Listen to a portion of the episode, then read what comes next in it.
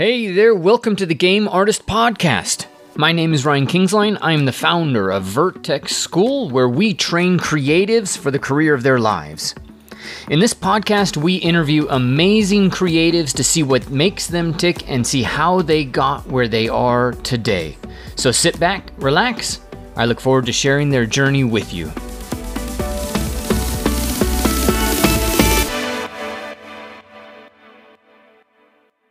So here you guys are seeing James, and uh, his ArtStation's also got a Gumroad, and uh, has done some really cool stuff inside of Substance. And so, what I really wanted to do is just get him in and start to talk a little bit about what he's doing right now um, in his job, his journey to get that job, and then also um, see if we can't kind of pick his brain in Substance because that's kind of one of the that's one of the big deals for us today, right? Um, so for everybody who's here live, who's actually in the webinar with me, guys, uh, feel free shout your questions out as, as you come. But I will also have a time and uh, place in which we will ask those questions. Uh, so have your questions at the ready. If you're over here on uh, live, make sure you uh, pop a note in there and make sure you tell me that you can hear me and everything's good uh, there, so I know that that's all working. So I'm looking at a couple of different screens here, depending on what we're doing. So, James, thanks so much for joining me. Yeah, thank you. All yeah, right. hey everybody. Uh, I'm James. Um, right now, I'm a uh, hard surface artist at uh, Avalanche Studios. Um, so, I guess that's kind of my introduction. Um, yeah, well, tell me something about Avalanche yeah. Studios. Like, what kind of mm-hmm. projects do you guys work on?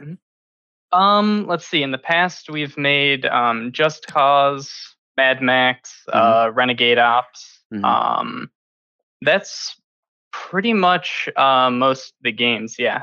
Okay, yeah. great. So how long have you mm-hmm. been working there? Uh, let's see. I've been with Avalanche for I think it's going on like six months almost now. Great. Um, so, before then, yeah. I was at um, Allegorithmic, and then just a couple of indie studios. Great. But yeah. All right. So tell me, um, what have you done to prepare yourself for this job? Because I was really mm-hmm. fascinated. Um, to I, I really just wanted to talk to you at this stage because um, you're in the very beginning of your career, right? Correct. Yep. Um, but you've been able to kind of get some recognition through your Gumroad and through mm-hmm. um, sharing your knowledge.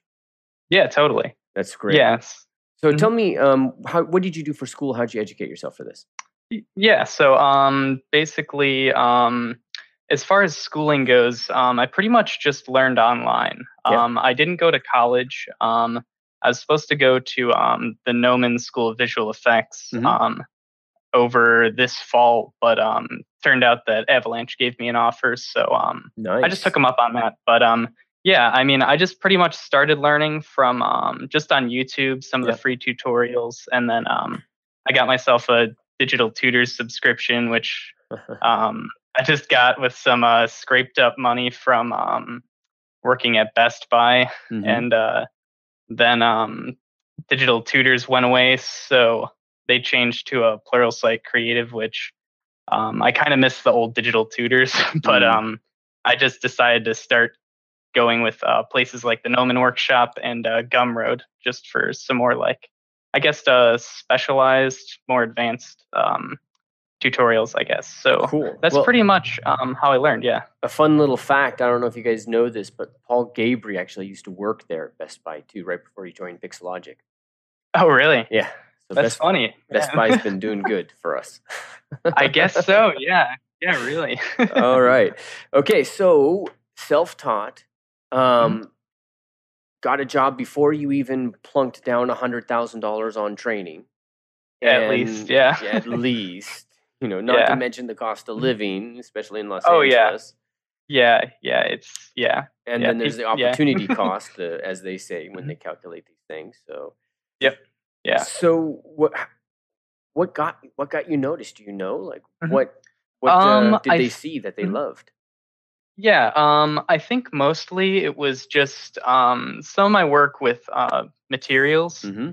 um, specifically doing like um, just these kind of weird kind of shaders in um, Substance Designer, kind of like um, this tempered metal material was um, something that a lot of people liked when I was first kind of starting off, because um, it just has some of these more complex blends, which at the time, it was um, kind of hard to come across some of these materials without going through like a major texture source. Um, Mm-hmm. so it was just kind of, um, I think it was different for people being able to access like a more indie sort of texture shop. And so it kind of dragged a lot of attention towards my portfolio. Um, just having all these different, I guess, materials Right. Just a little bit more complex type shaders. And I know for sure that this shingle study Mhm. definitely helped because I just released like a free tutorial on Gumroad a few months back. And I want to say it probably got me like maybe three recruiters contacted me No from way. like three separate studios. Yeah. And I gained like probably 500 followers on ArtStation just from this. So that was kind of like my foot in, sort of. Mm-hmm. But of course, I think the major factor to how I was able to get in was just kind of by picking other people's brains from around the industry. So, like Sébastien Deguy, he's the uh, founder of Allegorithmic. Mhm. I met him back at SIGGRAPH 2016, and I was able to kind of like talk to him and be like, "Hey, I love Substance. If there's any like opportunities that you think like would be open in the future, I'd love to take part in it, maybe an internship or something." So Mhm.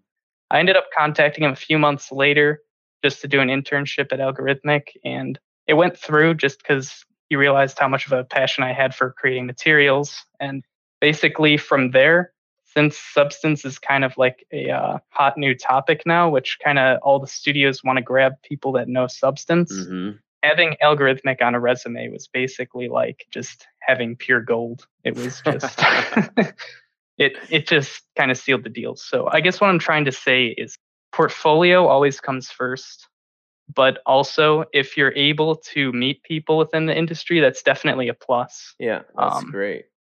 That's Yeah. fantastic. yeah. And do you know Wes? Yeah, yeah.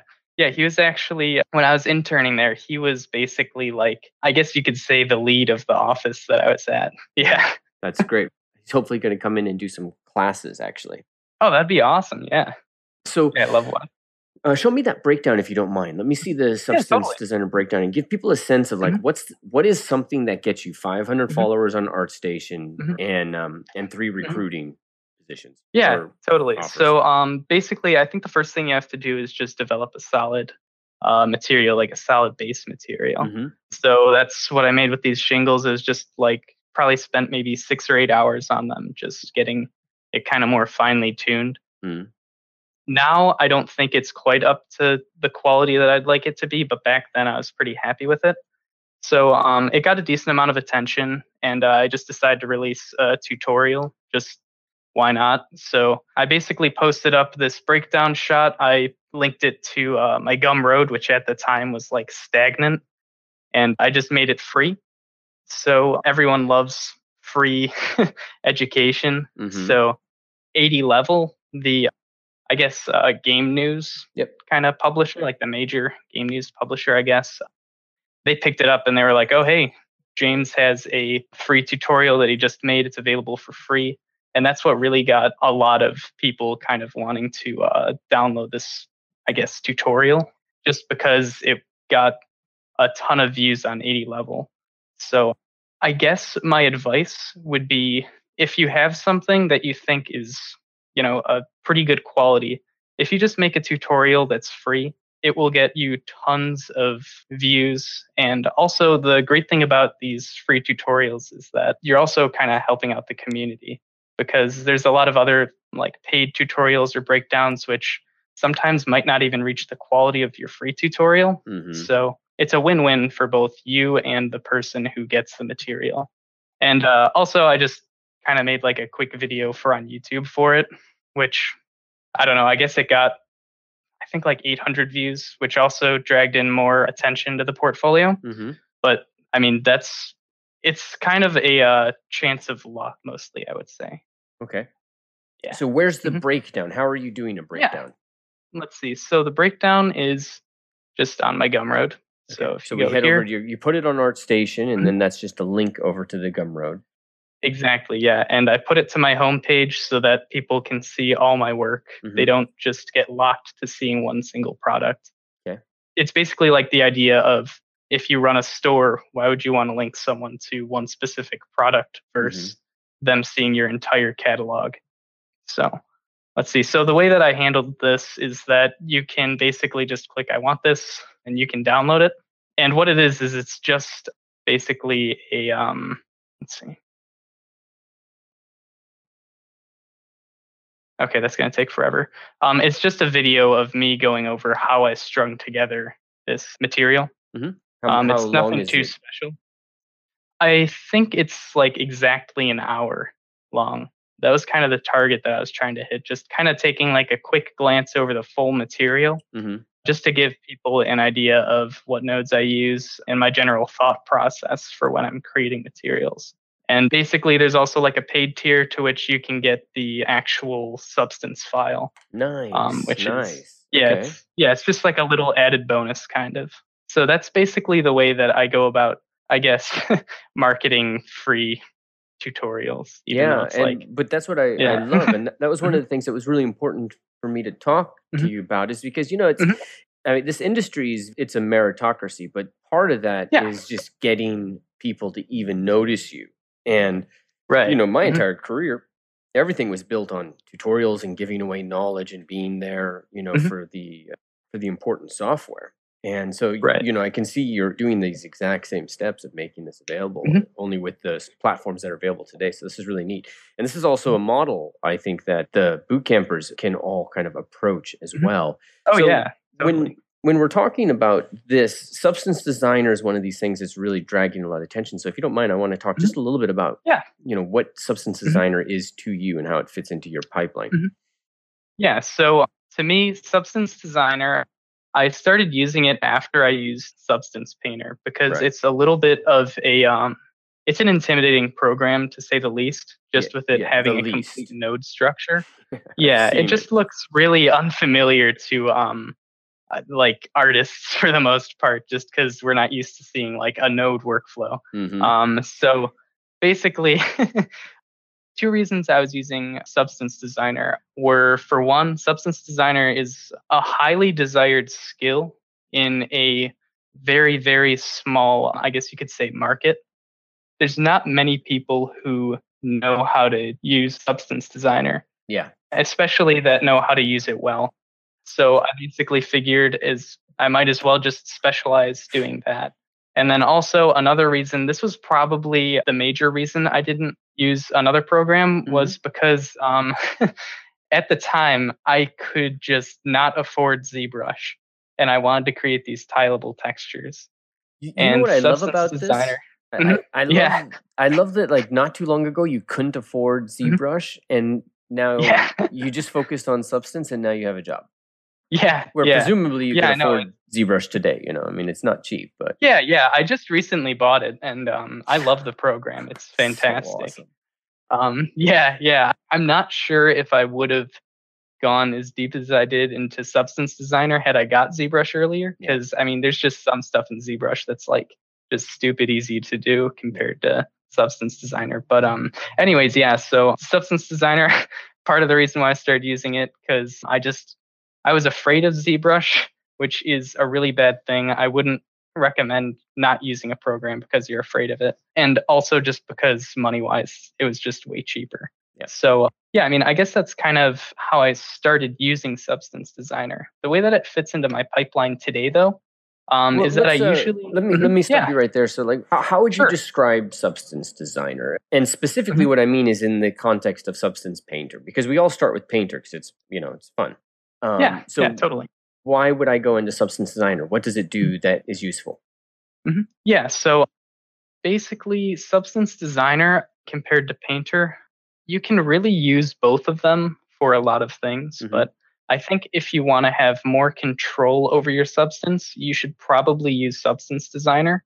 Substance Painter, I would use if you're not looking for too much control and you're looking to just kind of texture um, assets. Designer is a little bit more of an environment artist tool, I would think hmm and it's a lot more like driving a manual car Yeah. versus driving an automatic.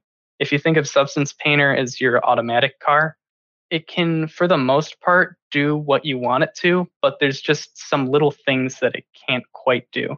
And also, it's just very rewarding once you learn to use Substance Designer, much like a manual car. It's just a lot of fun. Mm-hmm. So, I mean, you can really use them for a lot of the same things, but for creating environments, I would recommend Designer, texturing assets, especially hard surface assets. I'd recommend Painter. Uh, But they're both have- great. Great. Mhm. Uh, do you have either one of those on this computer that we can actually start to Yeah, yeah, totally. Yeah. uh, so, dive um, into something? Because what I know Mhm. in Substance, I was talking to Wes, and and Mm-hmm. I understand Substance Painter in the sense of you know it's a Mhm. it's basically Photoshop with procedural Mhm. masks and such. uh, so exactly. So really, Mhm. what it's doing is it's allowing you to procedurally generate material over procedurally separated areas of a model, and then Yep. go in and touch it by hand. Correct. Yes. So- Exactly. Yeah. You know, I get that because it looks like Photoshop, Mhm. and then boom, you go into Mhm. Substance Designer, and you're like, that doesn't look like Photoshop. Oh yeah.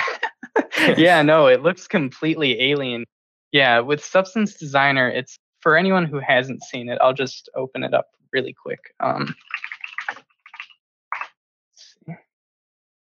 Yeah, so basically this is Substance Designer. It is basically you start off like this, which compared to Substance Painter over here, it Mhm. just looks like night and day really Yep. so this i like to think of substance designer more as a tech art tool you're kind of having to find and mash together a lot of things so like if i wanted to create like maybe a ground material what i'd do is i'd take noise substance designer is completely based around noise and shapes just Mhm. combining them so like it's a lot like the ue4 material editor you just kind of take these shapes and mash them together to start getting results that you're looking for. That's an interesting Um, uh, phrase, actually. That, I- that I, Mhm. I talk to the bootcamp people a lot about this idea of finding the vocabulary.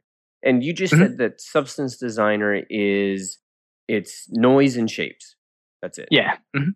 That's Yeah, that's yeah, that's usually how I like to think of it when I break it down. It's just noise and shapes and you have to manipulate those shapes to create things. and then use different um, types of noise or fractals or you know procedurals Right. to, to distribute it. Correct. Yep. Yep. Exactly. Yeah, and I really like it because it's almost random in a sense. So you don't always know what you're going to get exactly with what you're creating, Mhm. but the end result, you can always, pretty much always 100% obtain the look that you're going for initially, um, which that's a really interesting concept to me. Just being able to take all these random shapes and basically create exactly what you were looking for. And then Um, so, just uh, just like a silly question. Yeah. Is, is this 3D space that these things exist in? Mhm. 2D UV space? Can you swap them Mhm. around? Uh, let's see. So they are just 2D images basically applied to a 3D mesh. All it is is textures. So it goes through the Um, UVs. Correct. Yes. Great. I would think so. Yeah. I'd. You might have to ask Wes just to be hundred percent sure, but I Yep. think that's the gist of it. Okay. Yeah, and just there's like all these really kind of neat things that you can do inside of here. Like if I'm trying to create just like a really super quick, dirty um, ground texture, Mhm. this will be done in like 15 seconds. No albedo, but let's see. That's great. We had actually Josh Parker in, and t- and he did a quick little Mhm. uh, ground too. So this would be really neat to see. Oh, that's sweet. Yeah. Yeah. Yeah, it's totally cool. Yeah, it's Oh, um wow, yeah. yeah, it's just a super powerful program, especially once you start utilizing like uh, the uh, tessellation features. Tessellation just makes everything look amazing. Can you explain the And, tessellation? uh, what does that mean? Yeah. Yeah. So tessellation is basically when you take a mesh, you can subdivide it like X number of times just to get a higher resolution. And then you can increase the scale of the mesh to basically carry this height that you're seeing. Uh, let me expand this window just to make it a little bit easier. So this height here that you're seeing, I can change it Mhm. based on scale. That's independent of normal values. Yeah. So this is with just a normal map. This is with your tessellation and scale enabled. Yeah. And so with this, you can just get better shading and you can just kind of exaggerate more materials. Um, and, and how does tessellation affect this? So if you start to lower your tessellation, yeah, so if I lower the tessellation, it will, uh, let's see. It's basically just going to make the, um, I have to find my editor here. Yep. Uh, there we go. it will basically just make the texture have less resolution. So you can see here, the higher the tessellation amount, the higher resolution. And then the scale is just simply making the dirt protrude more out of the surface. Got it. Um, yeah, and when you in, when you uh, combine this with an ambient occlusion map, Yep. you can get some super super cool results. I'll do that real quick. Let's see. And refresh. And let me just it's around here. Height depth. So you're seeing we're instantly just getting some better shading here. Wow. Um, yeah. yeah. So now this is super, super rough. Created again in like not that much time at all. Yeah. So if you have more time and you can really like kind of noodle with this, Mhm. you can get some super, super cool results. I don't think I render any of my materials without tessellation and ambient occlusion Mhm. just because it really helps define your surface. So if you're going to be rendering out like images for portfolio or anything, I would really recommend using ambient occlusion and tessellation for your mesh. Yeah, but Great. I would not say use it at real time inside of a game because some engines just cannot handle that yet. So And so, how do you create those cylinder images? Are you doing that Mhm. entirely inside a designer, where you create like you, Mhm. an example of of what the shingles are going to look like? Yeah, yeah. So basically, for the shingles, it's again just patterns and noises. Mhm. So I'll just get rid of this 3D view for a second since we won't need it quite yet. So for like the shingle, uh, what I did was there is a special shape, which is somewhere here. Here we go, gradient linear 2. So you start off with this curve here. Yeah. And I'm just going to start doing some uh, transformations to it to get it to the correct shape that I want. Uh, let's see. Tile mode. Salute. No tiling. Snap. Scale it down.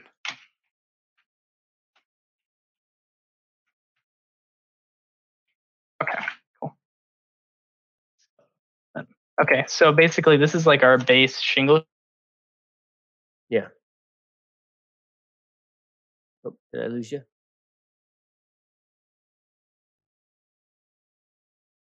As we're waiting for uh, James to come back on, this is one thing I want you guys to really just keep in mind. What, you know, and I want to know what you guys really picked up from watching this, but what does this industry really need? Think about how you can provide what this industry needs. Because I know as artists, we tend to think about what we can provide. And you we just got to start to think about what does the industry really need? What is it looking for? Uh, Corinne, there is procedurals on characters all the time. I mean, in, in fact, it, uh, leather, in many ways, there's awesome leather that is procedural that goes onto a character. Skin, skin is procedural. I mean, it's almost as procedural as it gets. You just have to have the proper kind of pattern, so to speak. But yeah, lots of procedurals on characters. All right. Just waiting for your audio, James. Yeah, so um, I'm not sure where I left off. Right when we only had one tile. Oh, okay, cool. So uh, I'm guessing probably right here. Yep. Yeah, cool. So um, basically, the only thing that you would really do to this shape is I'm not sure if I explained this part, but what I did was I just took our base shape, Mhm. which had this hole cut out in it, passed it into a blend, and uh, I multiplied this gradient on it. So what this is basically, or sorry, I subtracted this gradient. Mhm. Um, what this is saying is that areas that are white will be a low spot on this um, Okay. as far as height value. Yeah. And dark areas will be a light spot. So it's basically just creating a ramp going from here to here, increasing in height. Yeah. And then it's just put into a blur. This will basically just give it a less sharp edge and it'll look more like a uh, kind of like a thick roof tile. Mhm. The next thing I did was just plug it into a uh, tile sampler and um, I just changed the pattern to pattern input, and I just changed the uh, scaling amount in X and Y.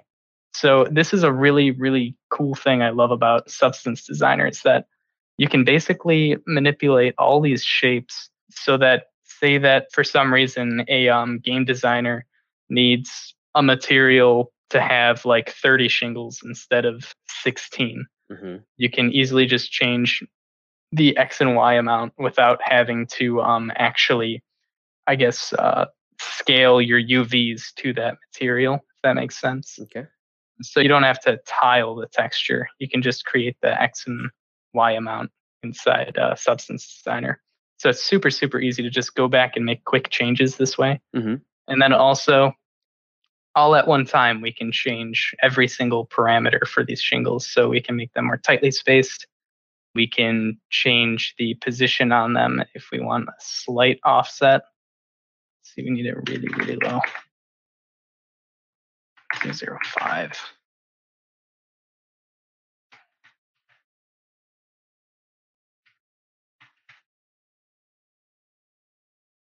I guess it's slightly offset.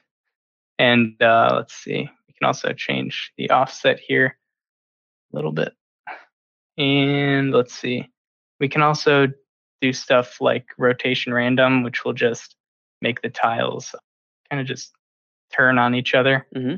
um, which sometimes it's a little bit difficult to get them to blend correctly. You can see that they're cutting through each other. Mm-hmm. But um, if I think there's a uh, parameter in here, if we change the um, to take the highest value mode.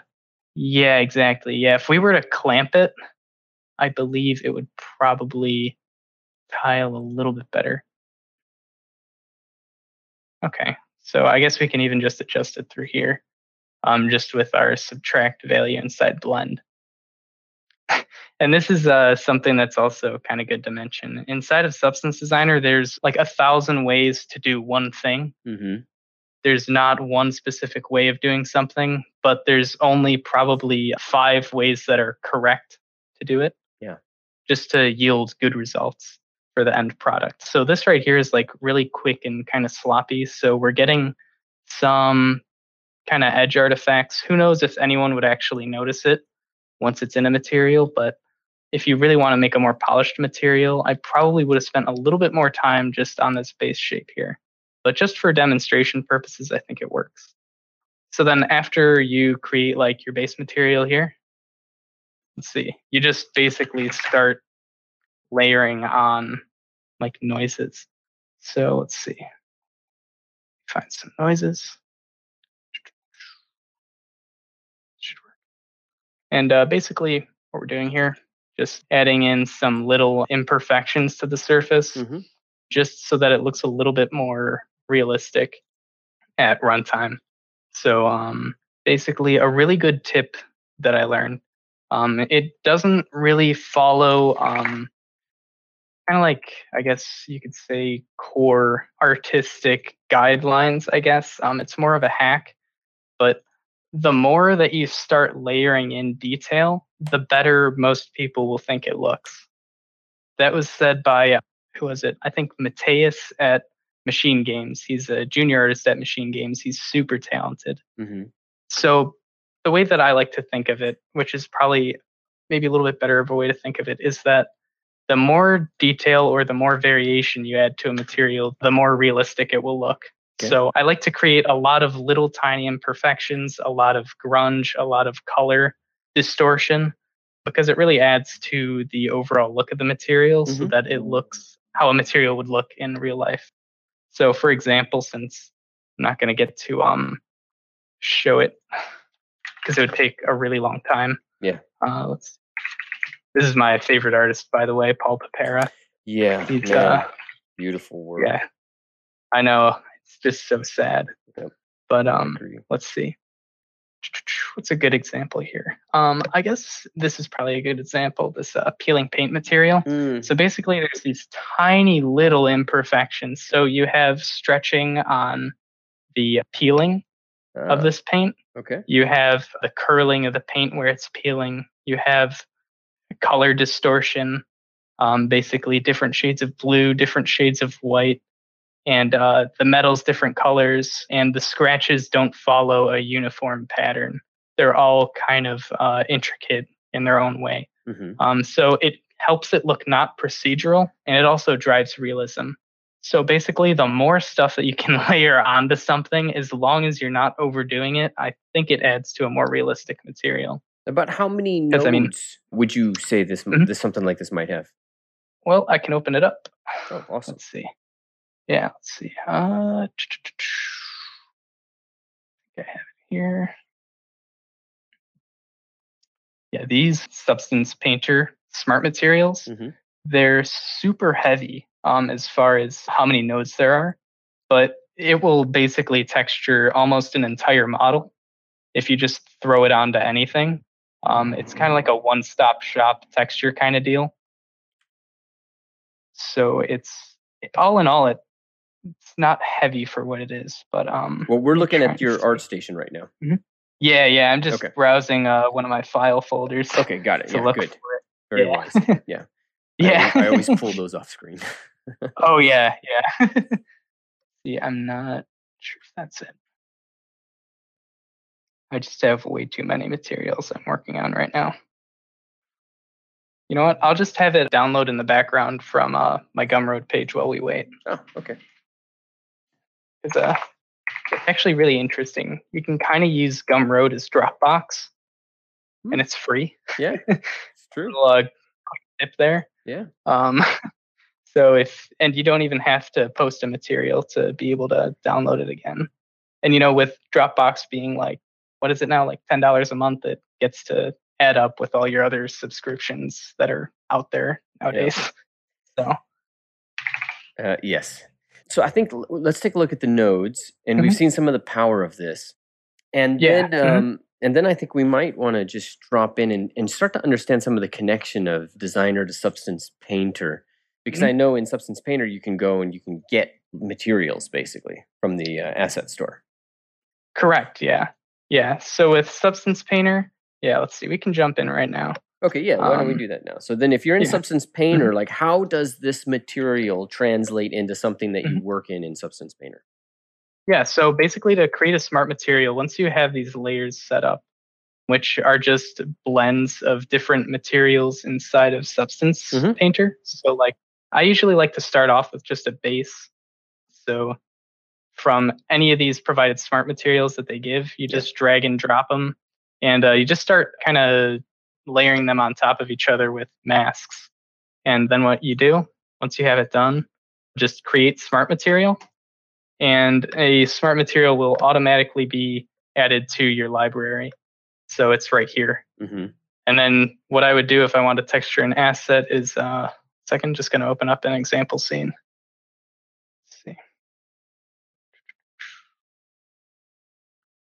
So uh, say that this was my mesh that I had. What I would do is just uh, take my wood material, the smart material I just created, mm-hmm. and drag and drop it.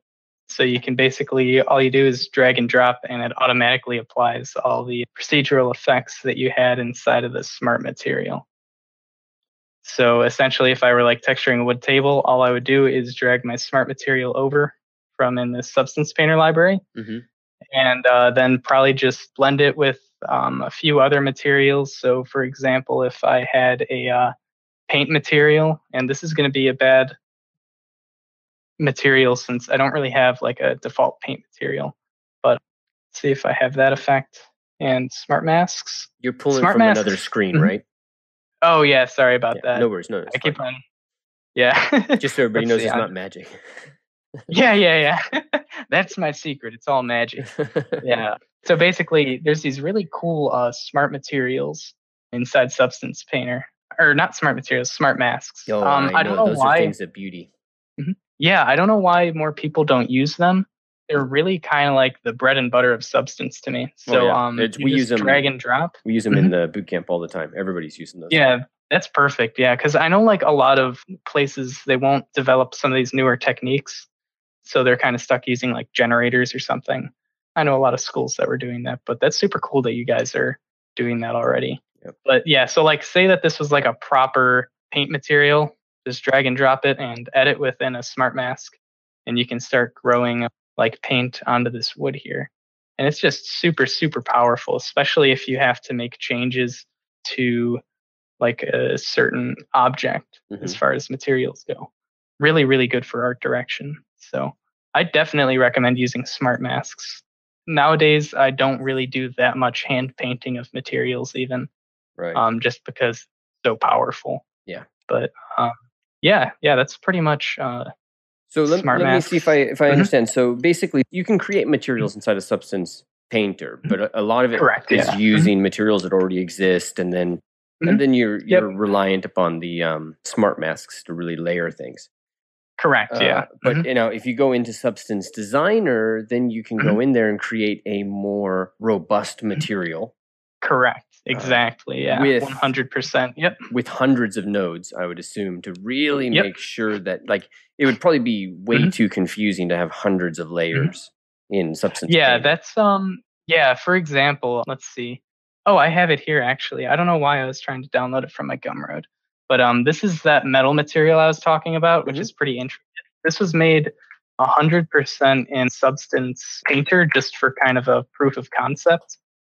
I'm not sure I'd recommend using just 100% Substance Painter. Mhm. Let's see. Actually, this one isn't bad at all, but basically you're mixing a matte effects material along with a metal material with a paint material along with another paint material, a rust and a dirt. So this is like pretty expensive at runtime since you have like one, two, three, four, five, six different materials all with separate layers for masking and Mhm. everything. And Um, did a you worse, you did this in Substance Painter or Substance Designer? this was Substance Painter Oh. only. Oh right. Yeah, yeah. I've been using Substance Painter a lot lately, just for materials, Mhm. um, because it's just really, really fast. And for creating metal materials, it's perfect. Okay. But anything other than metal, I do not create in Substance Painter, Okay. just because metals are kind of perfect for Substance Painter. They're nice and simple, and they don't require too much editing. So What about skin Um, and things like that? I actually haven't tried doing skin yet. All right. You have to let um, us know when you do, because that's like the holy grail of. Uh, Yeah, yeah, I know. Yeah, yeah, I've been really wanting to try it. Yeah, one of my uh, buddies at work. I'm not sure if you know him. He was like a uh, older ZBrush user, Tayan Alexander. Um, yeah, I know Taeon. I yeah. absolutely, absolutely. He's taking Classes. Oh, awesome. Taeon's great. Oh, really? That, hmm oh, that's sweet. Yeah, yeah. He was um. Yeah, he was talking about you. Yeah. Yeah. Um, nice guy. I, really he was nice. talking about skin shaders, and like I, I wish I could create them right now, but like Allegorithmic has a pretty good skin shader for the most part. Um, just kind of this right here, Mhm. which eventually I'll probably try to do some skin, but for now, um, I'm just kind of sticking to my uh, metals and some more sci-fi studies lately. Cool. But yeah, no, I'm totally gonna try it though. yeah, it seems like it'll be fun. All right, well, Yeah. let's open this up for questions, man. I really Sure. appreciate you kind of walking us through that example inside a Designer and then Mhm. coming in and taking a look at Painter. So I, Yeah, I've got totally. a few Yeah. questions. I'm gonna jump, Sure. but guys, start typing now with your questions. I'm gonna go back in time and see what you guys had posted. I have a limited capacity to go back in comments though, so please post Cool. them right now.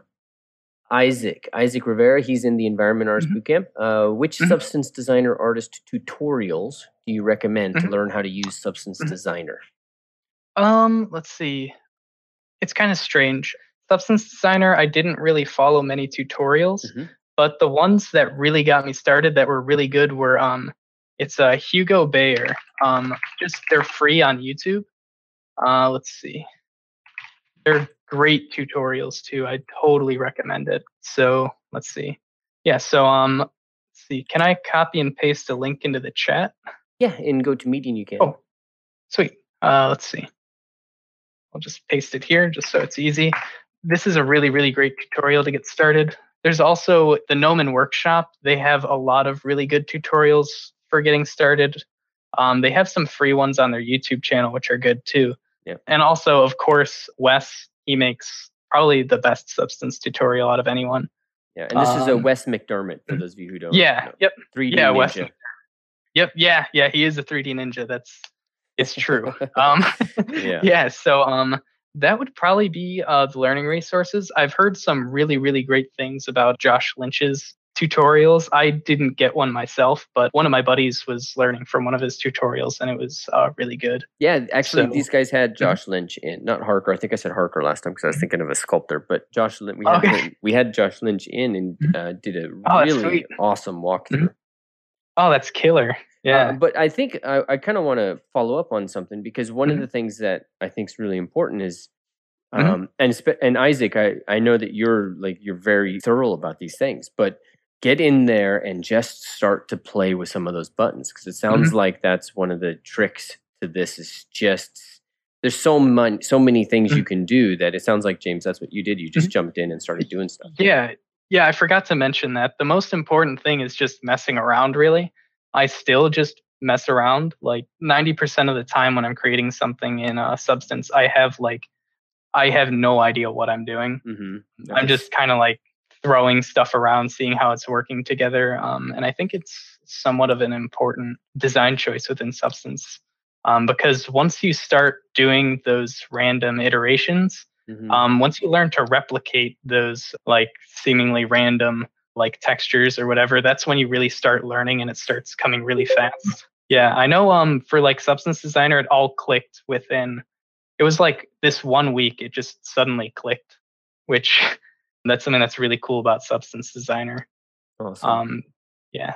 Mm-hmm. All right, Ira. I am doing a leather material. Ira's in the environment mm-hmm. bootcamp too. And in fact, oh my gosh. Awesome. Um, one, I'd love to show you what I'd love to show you what these guys are doing, but I think what we'll have to do totally, is get yeah. you in. You know what? Uh, I don't think did we add you into Artist Awake into the network? I don't. I don't know. Okay, well, let me do this. So. I'm going to switch this around, and we're going to start to look at my screen. Sweet. And then, uh, and then I'll drop into Artist Awake, uh, and Sounds then we awesome. can kind of get these questions and have some mm-hmm. context. Mm-hmm. Yeah, yeah, yeah. I love looking at uh, other people's work. It's like one of my favorite things to do. Yeah. Oh, so. nice. All right. So uh, let's get in, and we will take a look at first. Since Isaac was up, let's take a look at mm-hmm. Isaac. Wow, that's super killer. Yeah. Yeah, that was. Mm-hmm. And there we go. All right, so Isaac's on mm-hmm. on the track. He's got a lot of mm-hmm. different materials that he's got to do to pull this together. Mm-hmm. And then yeah. Um, let's mm-hmm. get you in and get Ira's question answered. So Ira, I'm just going to pull your work up, Ira, and then um, and then we can ask that. So this is what she was on last. Are you? Wow, that's that? sweet. Yeah, yeah, yeah. That looks awesome. Okay, so yeah, she's yeah. she's saying I'm doing a leather material, but the procedural map and substance mm-hmm. is too uniform. And she's referring to yeah. this mm-hmm. part right here. Yep, yep. Um, um, and then hold on, let me see if there was another part to the question. Yes. Mm-hmm. Sure. Uh, would it be possible to just show me how to do a mask of the leather pattern mm-hmm. in Substance Designer? Yeah, yeah. Um, let's see. Okay, leather is a super tough material to replicate. Uh, shall see. I uh, switch back to you mm-hmm. so you're sharing your screen? Oh yeah, yeah. Let's see. Uh, make you presenter. Cool. Okay, so um, I'm not sure how well this is going to turn out.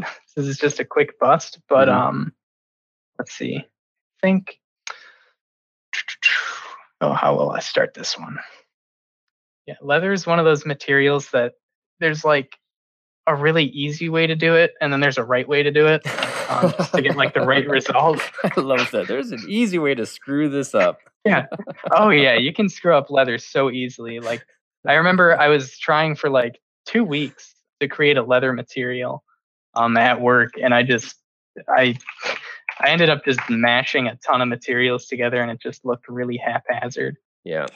Yeah, and but, in ZBrush, I know you could sculpt the pattern, and it's not it's not you know terribly hard to sculpt that pattern. The skin brush is actually really useful for doing that. But getting yeah, that yeah, procedural, that's the trouble. Yeah, yeah, it's really, really tough. Um, let's see if I can do a. Uh, so let's see. I will break this down in a second. Yeah, what I'm doing worry. because I don't want to start saying something and it being like the absolute wrong way to do this. Mm-hmm. Um, but uh, and while you're doing this, I'll talk to Ira because mm-hmm.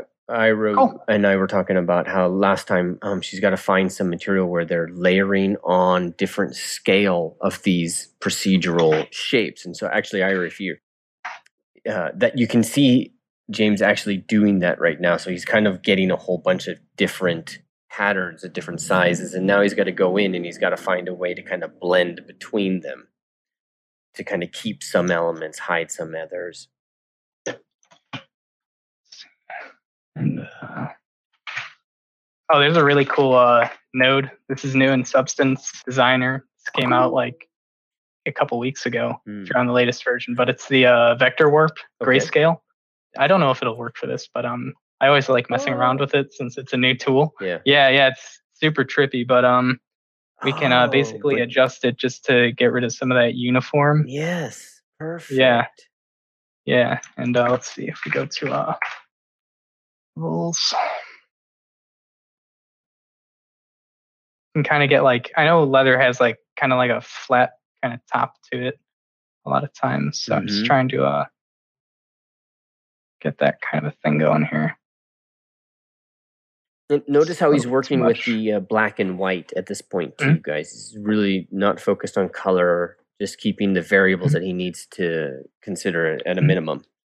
Yeah, yeah, definitely. Um, I would recommend not working with color when you're making your material. That's usually my last part because it's really, really distracting. And it's it's almost like when you're modeling in like Maya, if you're trying to do some hard surface model and you're using like a super shiny material to start out with, hmm it might end up screwing up your overall product because you might have some really bad normal issues going on that maybe were more prevalent than they needed to be or they were not prevalent enough. So yeah, I usually leave colors for last for sure. So just another levels. Just gonna see how this is looking right now in 3D. That's another thing. I also like to go into 3D only after I think I've made a pretty good uh, base. Okay. Because otherwise you can uh, end up messing up your material too. But um, just do a uh, let's see blur. Oh, and when you uh when you use a blur node, probably want to use a uh, blur high quality grayscale. Uh, simply because it doesn't give you as many artifacts as um, the regular blur node does. And if you are getting some artifacts, just try changing your document to be 16 bit. I see a lot of people making that mistake, like on ArtStation and stuff. But um, let's see what went what went wrong here. Okay, that's what went wrong. And if um, Um, nobody else saw what went wrong, don't worry. I'm with you. Yep, I'll I'll explain it. Yeah, yeah. it's uh, basically what went wrong was uh, in this normal map. I really, really did not want this like harsh edge, which I probably could have blurred out, but I just want to play it safe Yep. now that we're at the beginning of the production for this. Yep. Because if I keep these changes and it's later on down the road, it'll be a little bit more hectic. Where did this go? There you are. Okay. And why is this so? And get rid of that.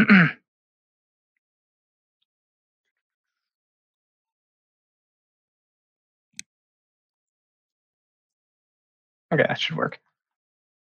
And this goes into, and uh, I'll pull on the 3D view in just a second. I just want to leave this up for you guys so that you see what I'm doing. See, plugging normal into normal.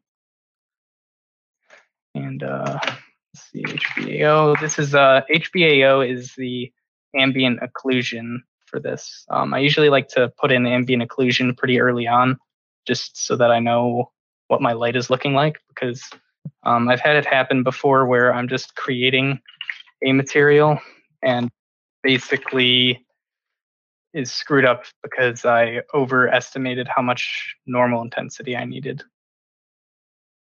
This roughness. I'm just going to keep the mm. roughness level at a mid gray because roughness is something that I add in much later too. Same base color also a mid gray.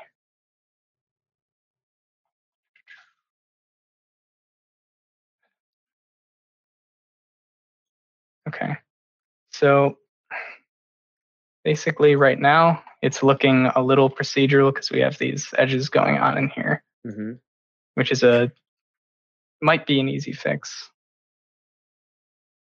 Okay, we got that and go back here.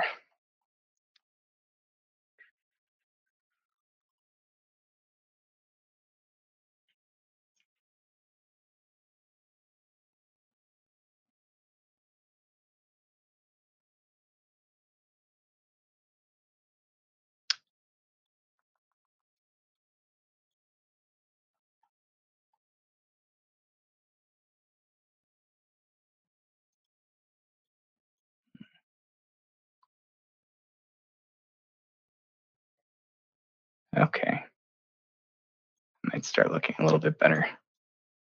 And I think one of the things that made a huge difference right off the bat was that vector. Just yeah, the vector warp. Yeah, it's super super powerful. Yeah, I would. it Totally gave us recommend. the the small clustering and the bigger circles. Exactly. Yeah, exactly. Let's see. This cannot seem to uh, go away from these large shapes.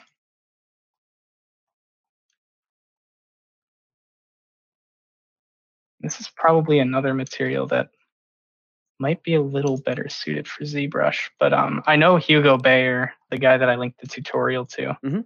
he has a amazing leather texture also. Awesome. Um, he did a lot better job than I did. But um, I guess from like here, if I were to just mess around with levels a little bit more, Mhm. and um, and uh, levels is really important, by the way, too. I use it all the time. So that's, I guess that's a little bit more of a hard leather. Was that a uh, synthetic leather on the camera? Hard to Do tell. happen to? What do you think, Ira? Do you think that was synthetic or or not? Would did you pick up anything in your research? I'm not sure I know the vocabulary. What's the word? Mhm. Uh, Synthetic. synthetic? Yeah, I'm not sure I understand that uh, Yeah. word. Yeah, like a uh, plastic. yeah, sort of like a plastic, and when it's like um, peel off, it has a like a hard edge. Oh, okay. Uh, let's see. Yeah, so for synthetic leather, you'd probably want to make, like for example, the um, normal value a little bit more sharp, just since it is, and a little bit more flat, since Mhm. it, it won't have the properties that standard leather would. Um, let's see what's going on here. Well, this is really cool to see this. So I, I think um, sometimes this uh, broadcasting dies after an hour. So Mhm. Oh, okay. why don't we take a, a quick breakdown on this and see if there's any more Sure. questions? Mhm. But just give us a, a, if you don't mind. You Mhm. started out with a whole bunch of what? What were those no- Mhm. nodes? The cellular Yeah. nodes. Yeah, totally. So let's see. The cells. This is uh, cells one. Okay. so- Um, I probably could have used any of the cell nodes. I just liked this one because it had these uh, kind of more round shapes in it. Okay. You could have used cells three here. It's really, really hard to see what's going on here because it's like super micro detail. oh yeah. Um, this actually, you know what? This probably would have been a better one to use because if you just throw it into a bevel, I think it would actually create a much better material. Let's see.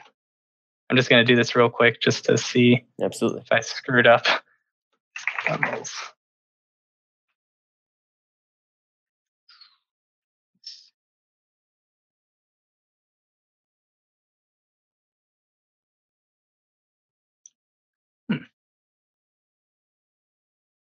Very interesting.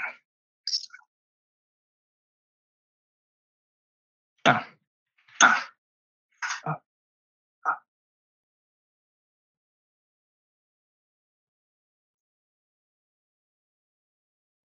Okay. Okay.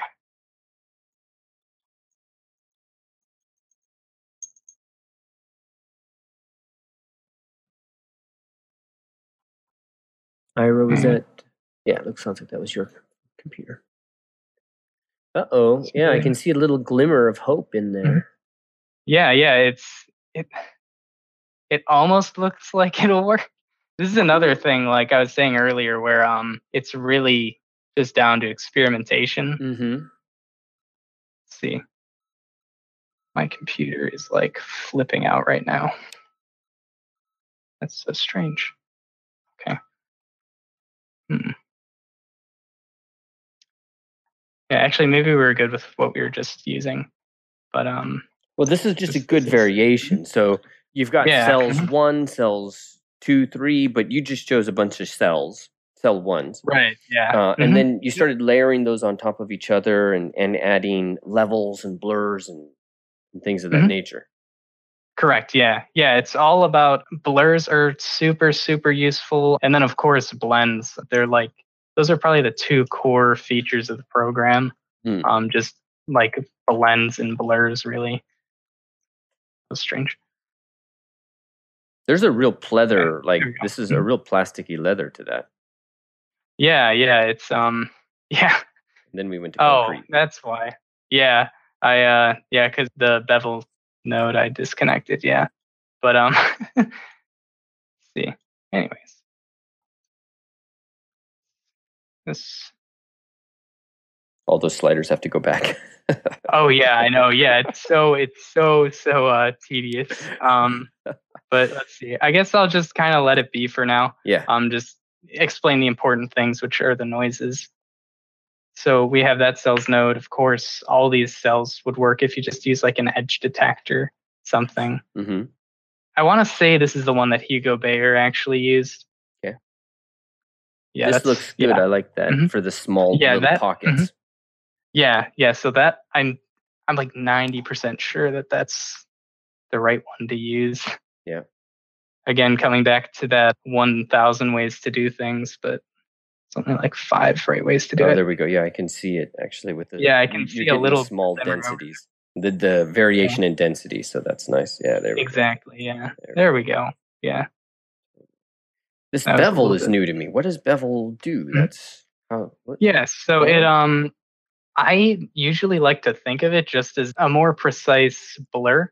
Okay. Um, because you have control over the amount of if you think of it like beveling in a 3D program like Maya, yeah, it's doing essentially the same thing but just to a grayscale image. Um, oh, I got it. It's not just doing a Gaussian mm-hmm. blur per se. But, exactly. But yeah. it's actually taking into account what kind of 3D displacement might result. Exactly. Yeah. Beautiful. Yeah. So I yeah I love using bevel all the time yeah, this is again another really commonly used nodes, or one of my commonly used nodes, and uh, slope blur. I'm not sure if you've seen this one, but um, basically, if you can blend an image by itself, mm-hmm. you can get. Let me turn the samples up. You can get some really really cool uh, stuff going on here. See.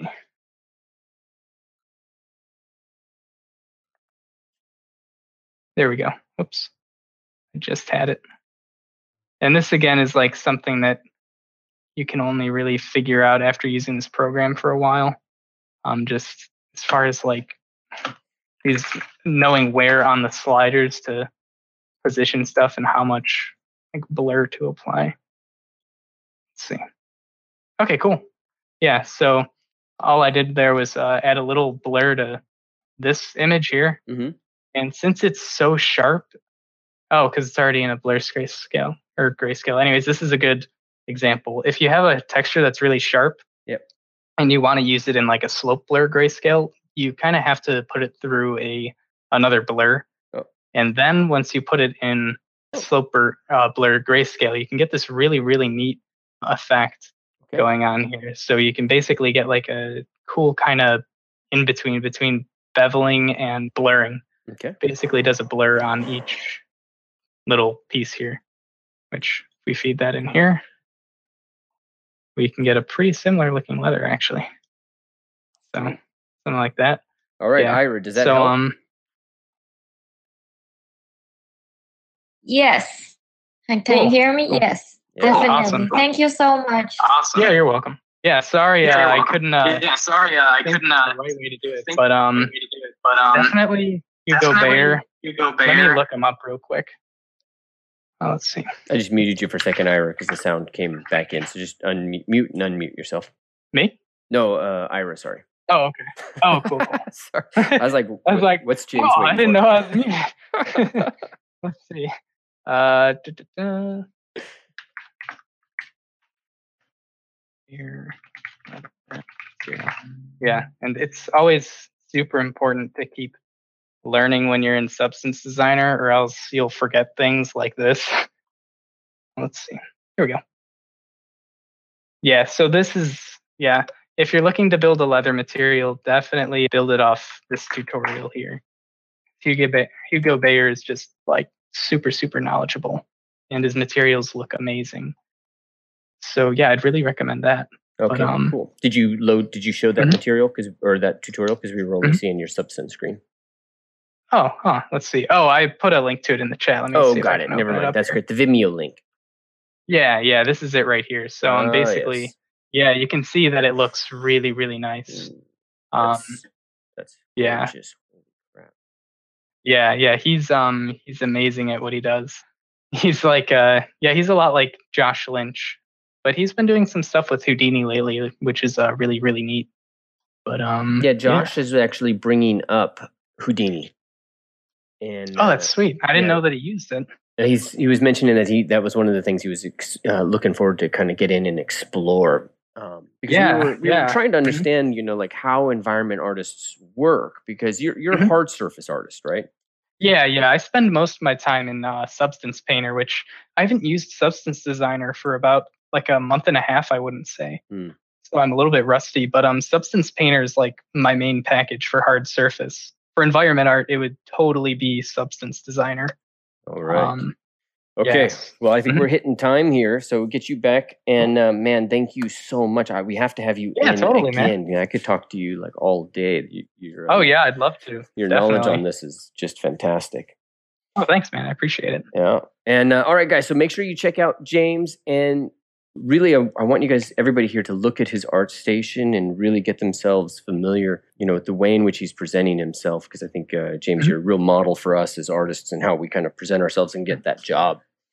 Yeah, Uh, thanks. yeah. Yeah, I guess just on like a uh, final note, I guess Mhm. um, if you have any questions or anything, I usually try to get back to everyone that messages me on like ArtStation or through email. Doesn't really matter. So if you have any questions about anything, feel free to reach out. Um, And I, I think And, you have, uh, a, you have a yeah. Mm-hmm. personal message. I think you've done something with your Gumroad this month, right?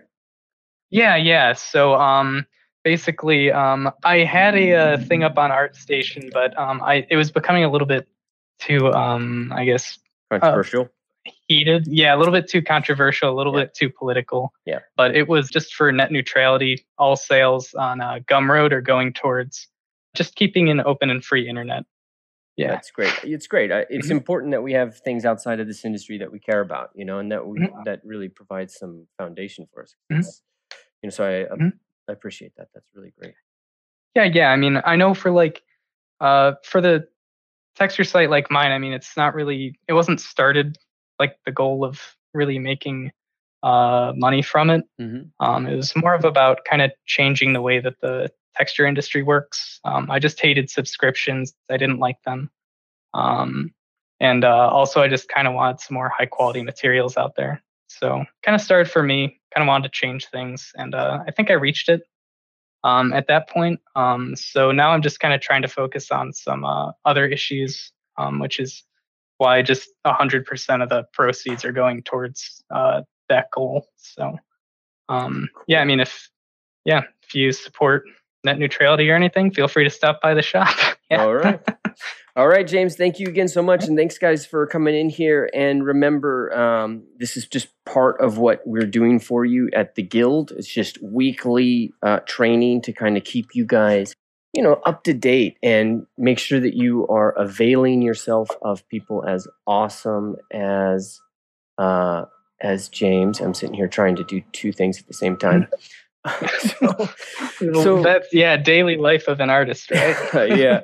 So, uh, guys, leave me a comment. Um, tell us, tell us in the live, uh, in the guild below the video. If you haven't already, you can hear it's trash day out over here. oh yeah, same with me. Yeah. so, uh, leave a note. What did you learn from this? What are you picking up? And uh, what did you find really valuable? You know, just leave me one or two things, and then I'll make sure I share that with James so he can see, you know, what what you guys really got out of this conversation with him. So give him something back, and uh, have a fantastic weekend. And James, man, have a great weekend, and thank you so much for for sharing and, and spending so much time with us. yeah, thanks everybody for being here. Thank you, Ryan. I really had a great time. So All right, awesome. yeah, Well, we'll do this again. sounds awesome. Yeah, totally. All right, take care. All right, later.